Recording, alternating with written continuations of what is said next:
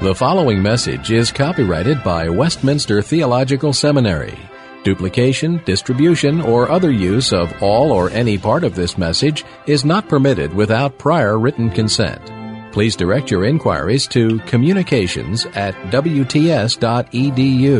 For all other information, please visit the main website at www.wts.edu.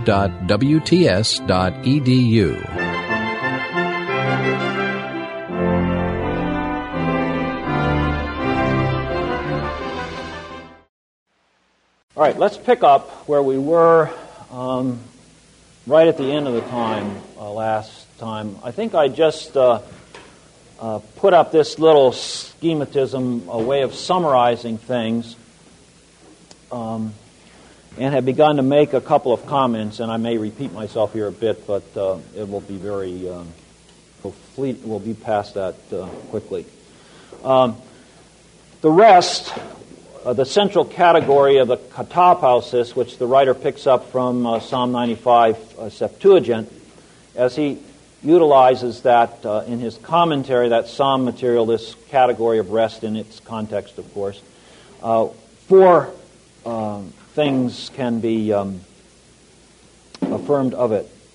It is, uh, first of all, eschatological then a, a, second point that we spent some time in trying to argue, and not only is it future, but is, it is in, within the framework of this passage again, uh, it is in, uh, exclusively future. It is in, as we saw in 4 9, uh, called a Sabbath resting, and further, in, verse, in, in virtue of the use of Genesis 2 2 in 4 2, 4 3, 4 4, or 4, use of Genesis 2 2. Uh, it is uh, rooted in the reality of God's rest at creation. Those are the um, um, uh, where we can uh, crystallize or pinpoint our work. Now, let me just uh, make a couple of um, observations as this would bear on the whole uh, theology of the Sabbath, and particularly as that would impinge on the um, um, the continually debated question in um, the life of the church whether or not um, a weekly Sabbath observance continues under the new covenant. Now, uh, I, I may have said this last time. When you take A and C together, that is, the eschatological character of the rest, and that fact then that it is called Sabbath resting, then uh, it seems we should say that the weekly Sabbath, whatever else may have been its significance or its functions, that is an eschatological sign or type. The weekly Sabbath uh, is a sign or type, particularly, it is an eschatological sign or pointer. It points to eschatological rest. That is the, uh, the deepest uh, or, or uh, yeah, deepest, most fundamental significance of the weekly Sabbath. It points to the future.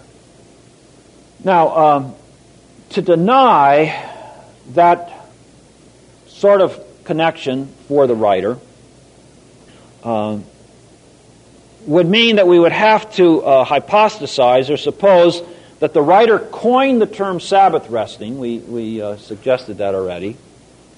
He coined that uh, expression for eschatological rest not only did he do that, he connected it with the, uh, uh, with the Genesis 2 passage, which the only other usage of that passage in Scripture uh, in the Old, is in the Old Testament, as, and as it is used um, there several times to uh, mandate or ground um, uh, to institute the weekly Sabbath.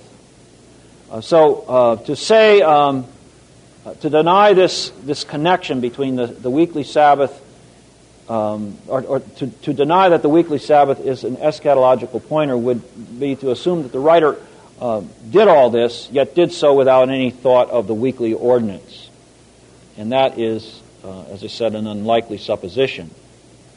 Now, considering um, B, that is, that from the writer's viewpoint, uh, the Sabbath resting, the rest as Sabbath resting, is future exclusively future.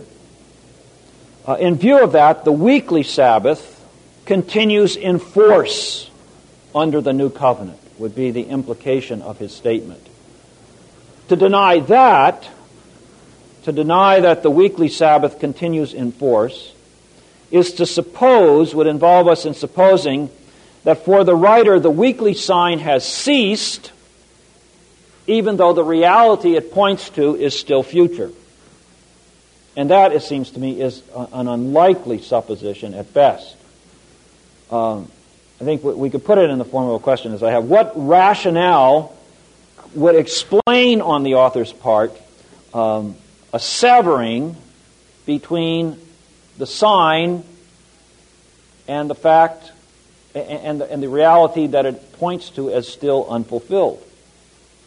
In the third place, and we uh, may be on um, somewhat more uh, speculative ground here, although um, I don't really think so. Considering uh, D and, and the use that the writer makes of Genesis 2 2, it seems that we can draw from that that the weekly Sabbath is a creation ordinance, a so called creation ordinance. Now, I use that language because that is often. Um, that has become currency in, in, in the um, discussions about the Sabbath that go on. Um, to deny that the Sabbath is a creation ordinance, to deny that would seem to disagree with the writer's own interpretive treatment or handling of Genesis 2 2. Now, remember what we tried, uh, let me just uh, amplify that a little bit further. Remember what we uh, tried to point out as we were, um, uh, when, when, we first saw uh, the introduction of Genesis 2 2. The writer not only finds there uh, a narrative, if you will, he not only finds a description of God's rest at creation, but uh, he also saw the narrative as prescriptive. He saw in the narrative the design and mandate, and we should emphasize again, the eschatological design and mandate that humanity enter and share the eschatological rest. He saw Genesis 2 2 not only descriptive, but he drew from that the implication um, that um, it was focused uh, on a future that humanity should enter and share God's rest. So, uh, what that see brings us to uh, be saying, observing in effect, is that the sign pointing to the reality that is, is grounded in creation itself, mandated at creation itself, the sign pointing to the reality is itself grounded in that mandate. If we could put that somewhat more uh, formally, um, as eschatology is the goal of protology, eschatology is the goal of protology. I'm assuming you're familiar with that word. It's, um, it's uh, employed as a technical term off the Greek adjective uh, protos, as eschatology is off eschatos, uh, referring to first things or the original creation structure uh, what we're observing here within the framework of the writer's thinking is that as eschatology is the goal of protology, so the eschatological sign, the weekly Sabbath, has a protological basis. So, um, or at, at least we could go on to say there are no offsetting considerations to this inference that we're drawing uh, within the context here, no offsetting considerations. So, um, finally, then, uh, by way of an all, overall conclusion, for the writer, the weekly Sabbath is an eschatological sign grounded in creation and continuing under the new covenant until the consummation. The weekly Sabbath, an eschatological sign grounded in creation, continuing under the new covenant until the consummation. Uh, to put it negatively, the writer does not support the view that because a spiritual rest has already been brought by Christ, that because of the spiritual rest that has come in Christ, um, the weekly Sabbath keeping is no longer necessary or even appropriate. The writer does not support that view. The notion, then, of an evangelical or Christian Sabbath is entirely in harmony with the teaching of Hebrews 3 and 4. Not say that it is absolutely demanded. Now, yes.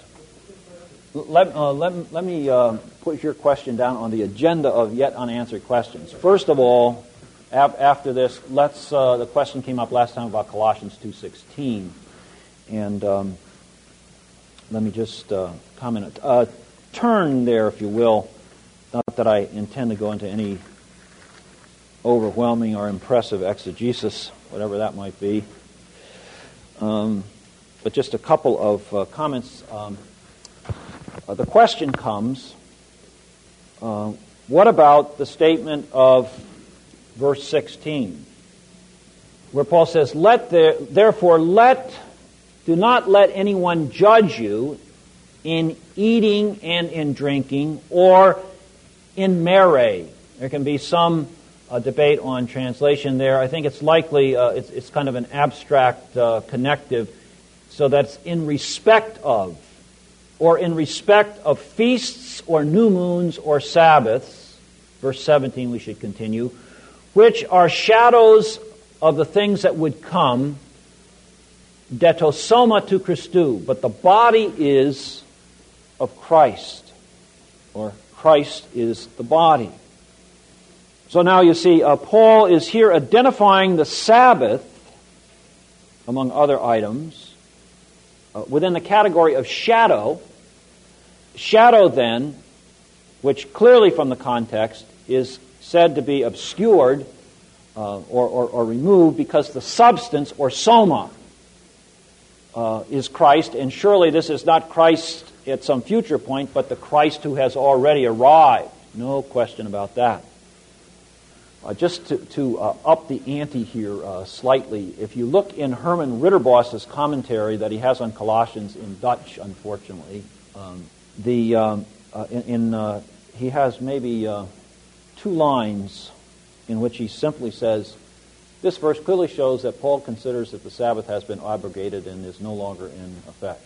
So you can appreciate the effect that had on me, some of you anyway, when I first first read these words from my uh, father teacher, Herman Ridderbos. But now, um, I, don't, I think that that uh, reflects the uncareful exegesis that even Herman Ridderbos appears to have been uh, capable of on, on occasion. All right. Uh, you know from Silva, if no one else, that context is king. Um, the, the, the importance uh, of, of keeping the context in view always, and that I think is particularly important here. Uh, we need, uh, for instance, to keep in view um, the larger uh, front that Paul is addressing in this letter. Um, the Colossian heresy, you can read about that in, in Guthrie. You need to bone up on that. Uh, there is some debate as to uh, what that what the opposition was uh, permeating into the church in some way. Um, the um, well, it can be focused. Well, no, let me. I'll, I'll, finish that thought.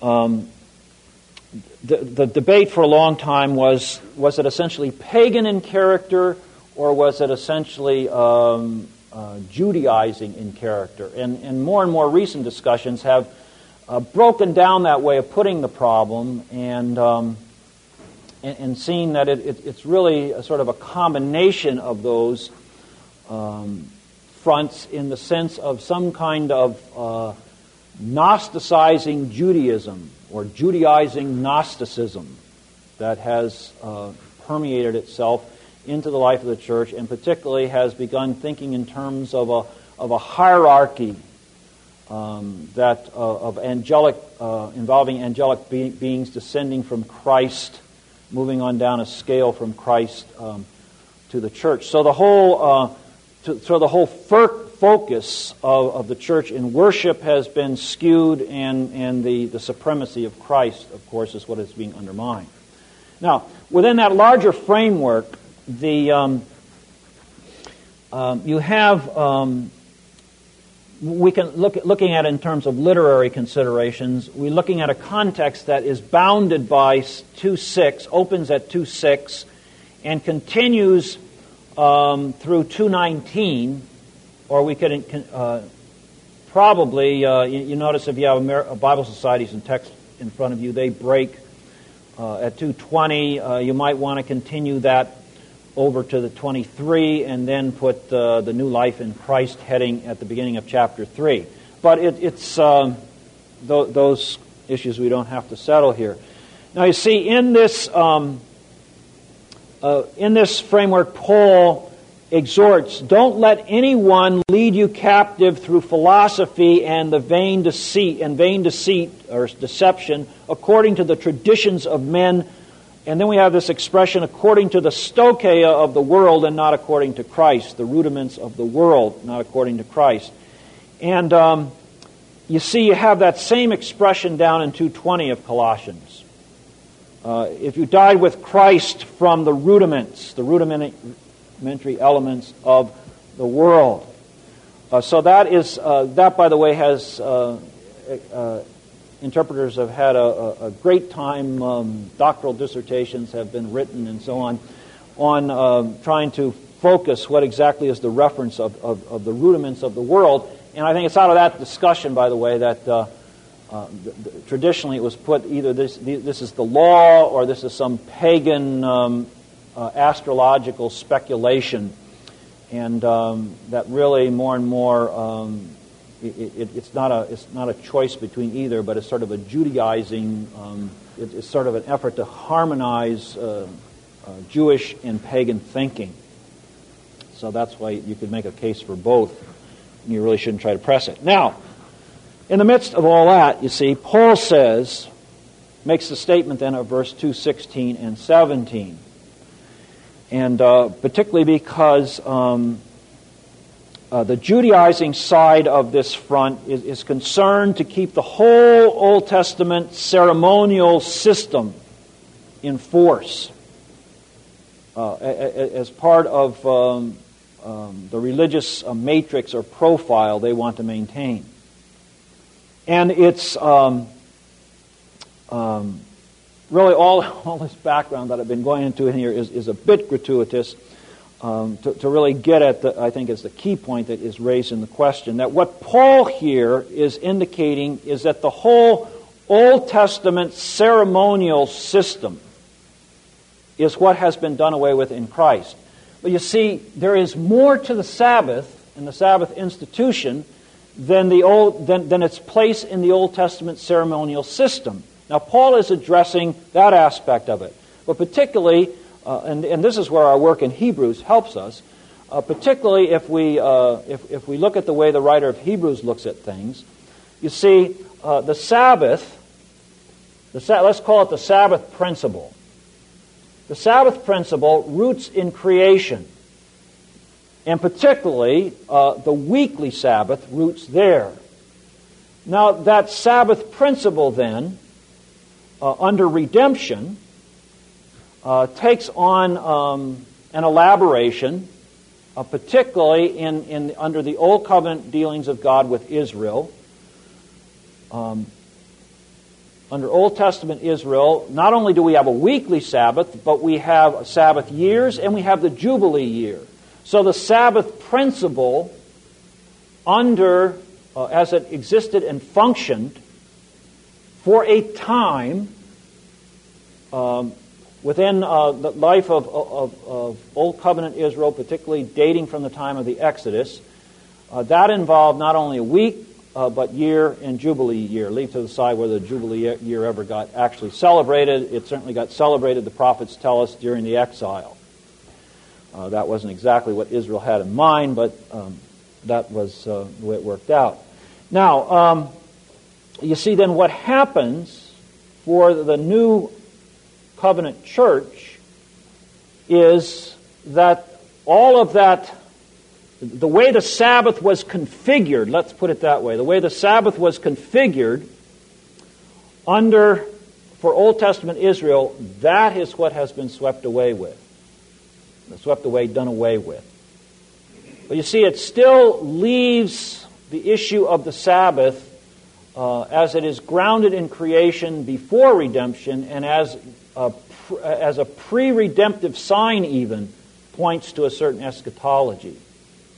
So that um, um, along, uh, along those lines, uh, looking at this passage in context, we have to be careful that we don't push uh, its implications beyond Paul's intention here. What he's saying is, is, is it's the old, if, if I could put it this way, the old covenant Sabbath has been done away with.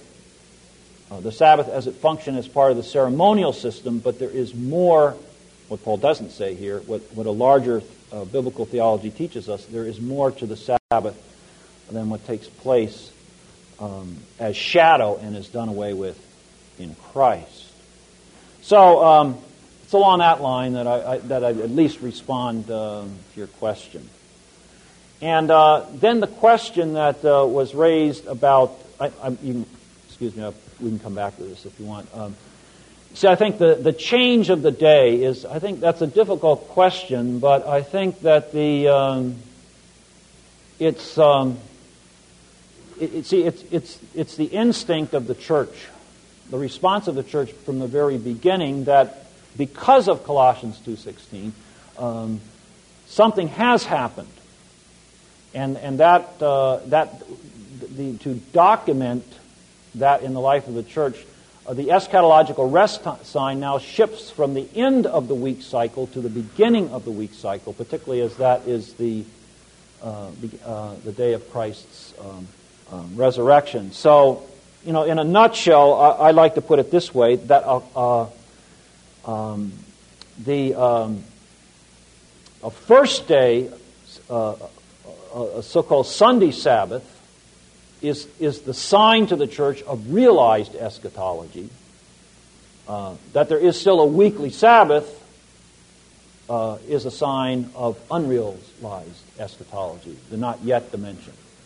Now I realize that uh, that may seem to be theological finessing. Is, is, is you know, I'm not sure that um, you, that you can demonstrate with, with exegetical ineluctability that um, the day has been changed from the seventh to the first.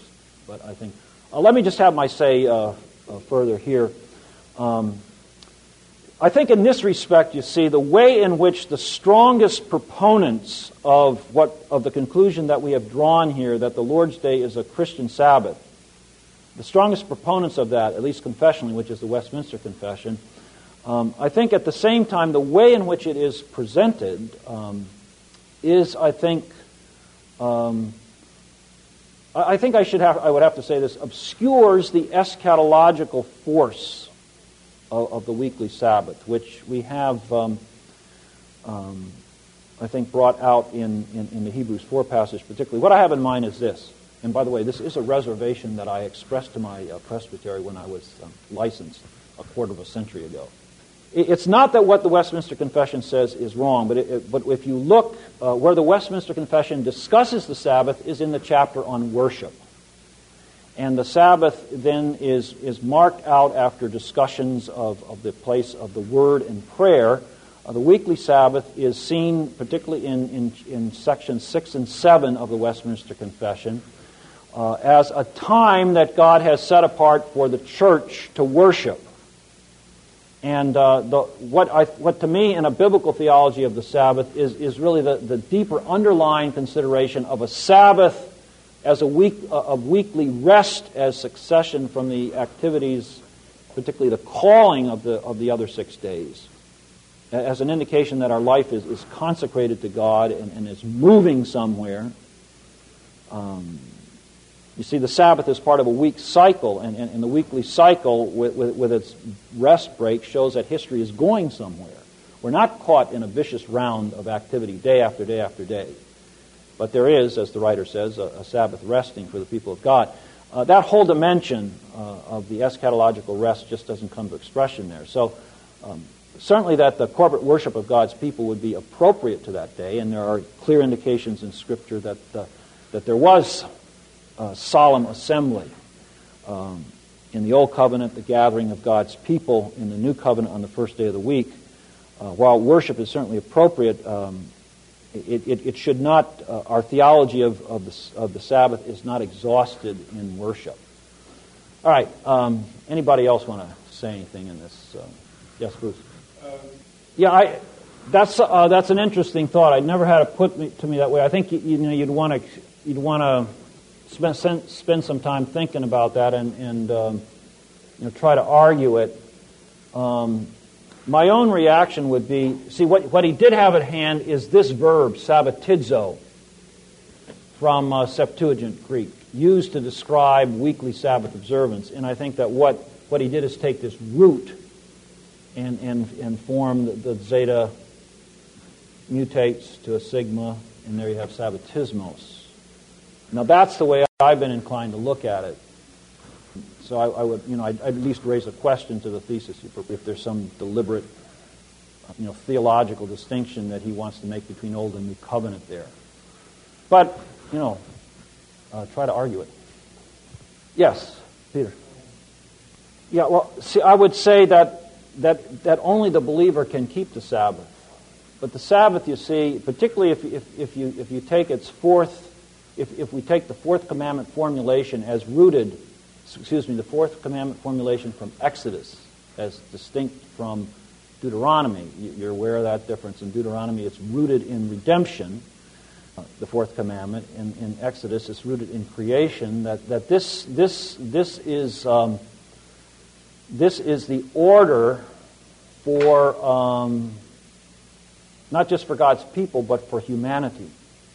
And um, I know, for instance, uh, I don't know if this is in the background of your question, but I know Dr. Kline has, has raised questions about whether, about the whole blue laws uh, enterprise. And I don't want to get into that because I think that raises other issues. But um, I, I, think at this point I would be hesitant um, to say that um, the, the fourth commandment and unbelievers' failure to keep it is, is a continuing indictment for not, uh, for not entering in, seek, uh, Hebrews 4.11, not seeking to enter God's rest, just as every other commandment uh, indicts. So that for an unbeliever to uh, keep a rest day one day a week, um, I can see the, how should I put it, the, the asymmetry with, with, uh, with the other commandments. Uh, and I guess if you press me, is it, is it better for, uh, for, a, for a non believer not to keep a weekly rest day than, say, not to steal? Um, I, would still want to try to hold those together somehow. You can see I'm just talking off the top of my head, and I don't have a. Uh, I haven't really thought that through to some convincing reply, but, but I, I'd, I'd say be careful with, with the idea that um, that the weekly Sabbath is only designed for believers or is irrelevant to, to non believers. Okay? No. Well, uh, excuse me. Uh, I'm sorry, I forgot your name. Go ahead first. That they continue to argue that position very vigorously, and their argument would be that it's clearly the seventh day in the fourth commandment, Saturday, no question about that. So I think, uh, and, and from um, uh, defending a first day Sabbath, I don't think you should ever get into the position of trying to argue that the fourth day, the fourth commandment, as sometimes is done, is, only, is just saying any one day in seven. Um, it's saying Saturday. And uh, their argument would be, you know, where do you have anything in Scripture that mandates you to change that? See, I think uh, as you start to look at these things in larger theological constellations, um, the uh, what you find, even though I think there are uh, evidently, um, I don't know a whole lot about this from personal experience, but just from things I read, there are some very encouraging developments taking place in Seventh day Adventists. In other words, um, the gospel has begun to take hold. I think that, uh, at least traditionally, that position uh, you know, had a woefully inadequate. It, it's kind of like what Paul's getting at in Colossians uh, they would talk about Christ, but they, they really had a, a, a, uh, an adequate conception of the person and work of Christ. And I think that played into it. The, the, um, I got involved a few years back in, in, in reviewing a book by uh, Samuel, I think it's something like that. Uh, I, have forgotten the title. It has some seventh day in it, but he, he is he's I think probably the most recent and responsible uh, Seventh Day Adventist um, defender of the Seventh Day. Oh, um, yeah, I I don't know that we we have taken an official uh, stand on it. I think that there are indications that. Um, you know, the, the, the, truth of justification by faith, particularly, which was, um, I think, in the earlier teaching, earliest, in the, in the origin of Seventh day Adventist, earliest teaching was really um, quite obscured, if not denied. That has begun to have more of, a, of an impact, but uh, I don't know that, uh, you know, there's still the question of, of, of what. Um, you know, of, of the uh, status they give to the writings of Ellen White, and, and uh, that's not a. I, I think I would want to recognize as, say, in an analogous way to many encouraging things that are happening among Roman Catholics. But uh, the church still has to be measured by its confessions, and, and I'd be hesitant to make a judgment like a wide scale, uh, just a sweeping judgment. Right? Anything? Yes. Uh, one, two, three. Go ahead three. Just, just a general statement that I, I have become more and more convinced over the year. Don't, don't, um, don't bind homiletical considerations to exegetical considerations. Now, obviously, I'm not saying that exegesis has nothing to do with preaching. But see, I think there are many ways you can approach homiletically, and my answer, the way you put the question, would be both. Um, just uh, what I've found, uh, uh, one, a text that I've used, to have preached from, is Hebrews 4.14 uh, that stands just after the, uh, the passage. Having there for a great high priest who has gone through the heavens, Jesus, the Son of God, let us hold fast our confession. See, now there you have the hortatory, and, in, and lying in back of, of, uh, of let us hold fast our confession, you know, the whole wilderness comes in there.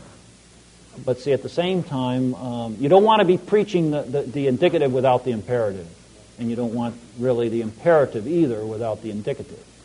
And I think then, um, you know, there are any number of ways you can. It's, just because for the writer they're interfused uh, that you can, I think, go in, in either direction depending how carefully you're working through the passage or, you know.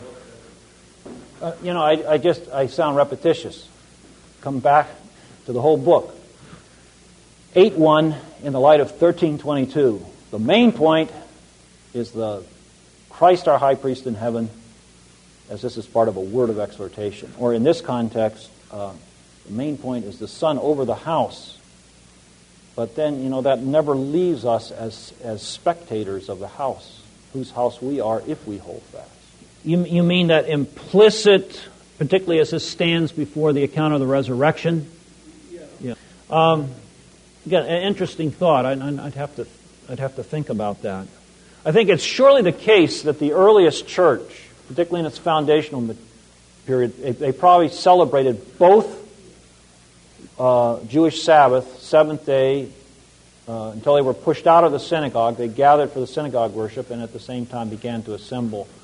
So there, there's probably, it's not as if, you know, at some point on the calendar, you know, now Sunday is the red letter day instead of Saturday, but there's a, there's a transition well, period. And um, but I I have to think more about your and and uh, but your your point then about the end of verse fifty six is that it's um, it's sort of saying um, they celebrated the Sabbath as usual, but now something is going to happen significant in chapter.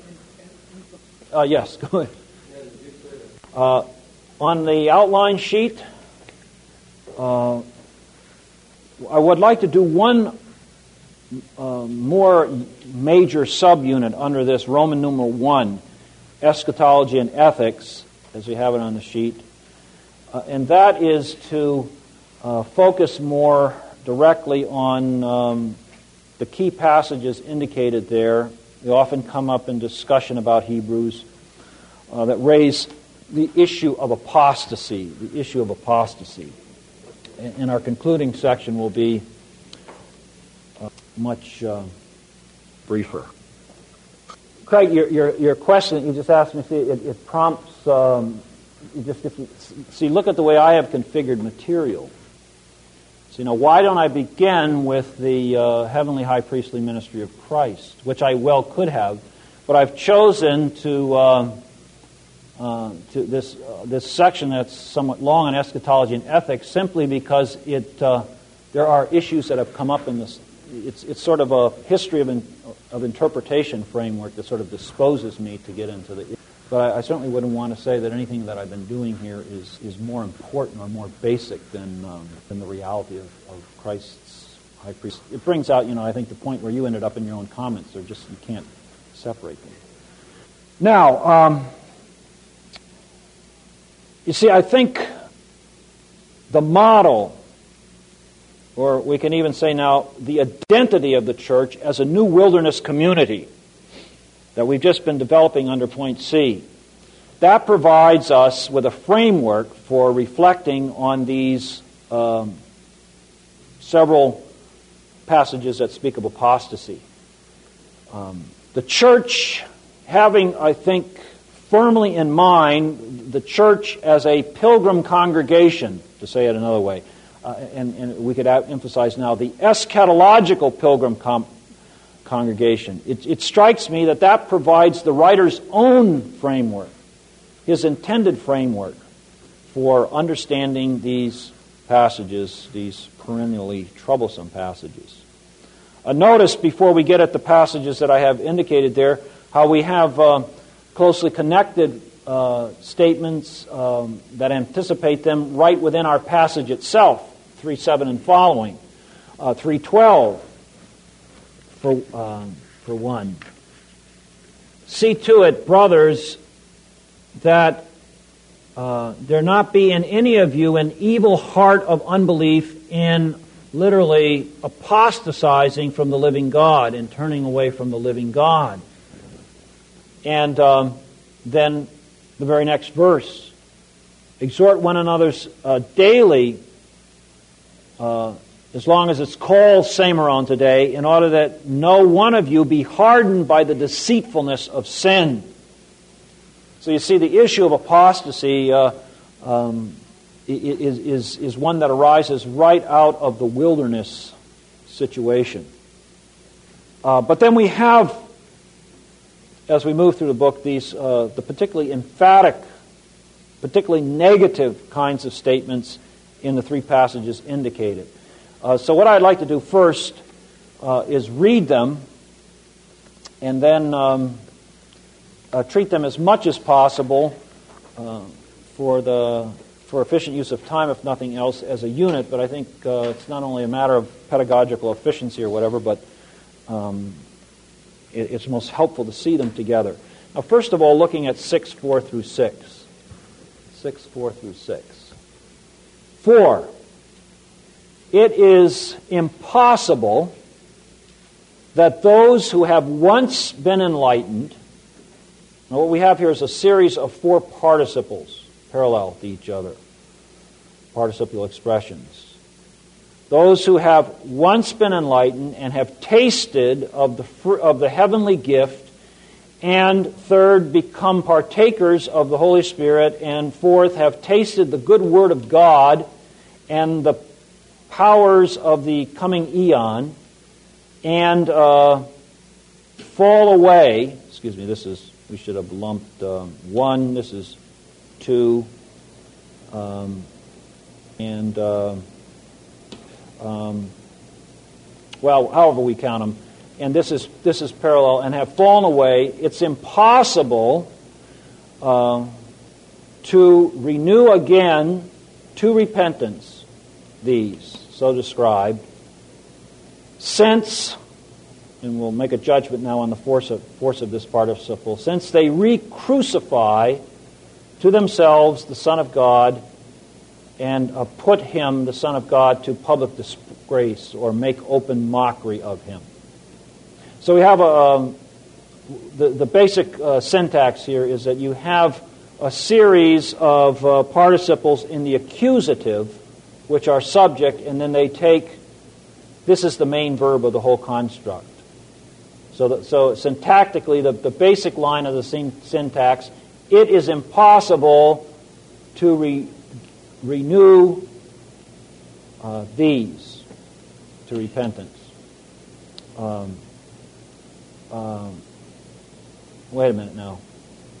these, excuse me, these should be seen as, as objects with, uh, with a, uh, an impersonal subject of the infinitive. It's, it is impossible to renew, uh, again, to repentance, um, these people so described.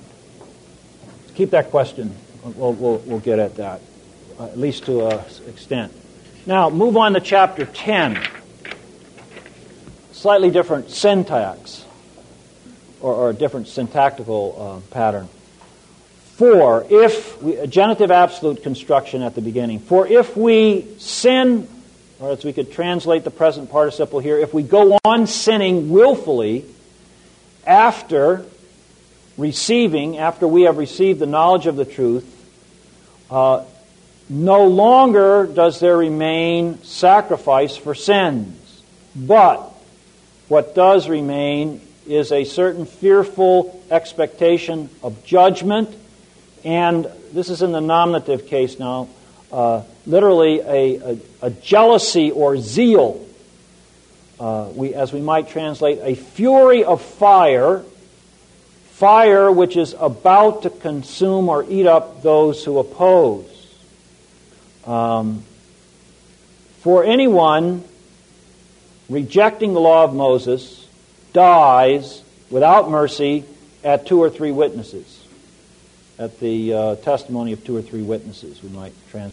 By how much uh, worse judgment do you suppose will be uh, reckoned worthy? Of how much worse judgment do you suppose will be reckoned worthy? The one who tramples underfoot the Son of God, reckons the blood of the covenant to be common or unclean, unholy, the blood of the covenant in which he was sanctified, and insults the Spirit of grace. For we know the one who has said, Vengeance belongs to me, I will repay, and again, the Lord will judge his people.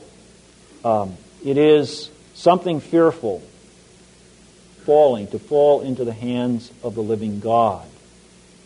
And then the material in chapter 12, beginning at verse 14.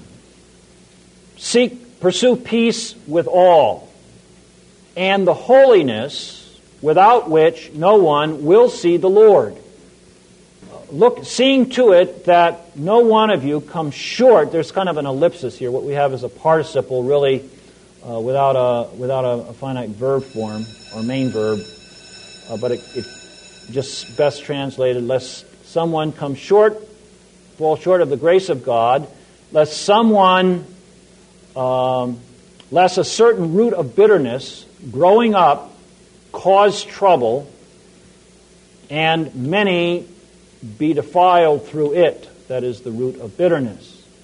And then uh, further, seeing to it, see, there's a series of may clauses that we're, that uh, we're to see to doesn't happen.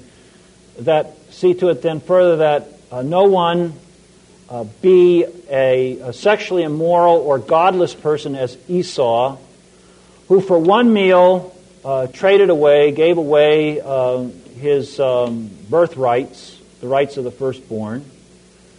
For you know that afterward, even afterward, wishing to inherit the blessing, he was rejected, uh, for he did not find place for repentance, although he sought it with tears. And then jumping a few verses later, verse 25, uh, look out, see to it that you do not refuse the one who is speaking. And then we have a construction that is, is similar to what we saw in chapter 10, um, the a fortiori, arguing from the old to the new. For if those did not escape when they rejected uh, the one who warned them on earth, or did not escape on earth, we can argue about how to construe the epi ges, how much more do you uh, will uh, we who reject the one who spoke or speaks from heaven not escape. There's considerable ellipsis there.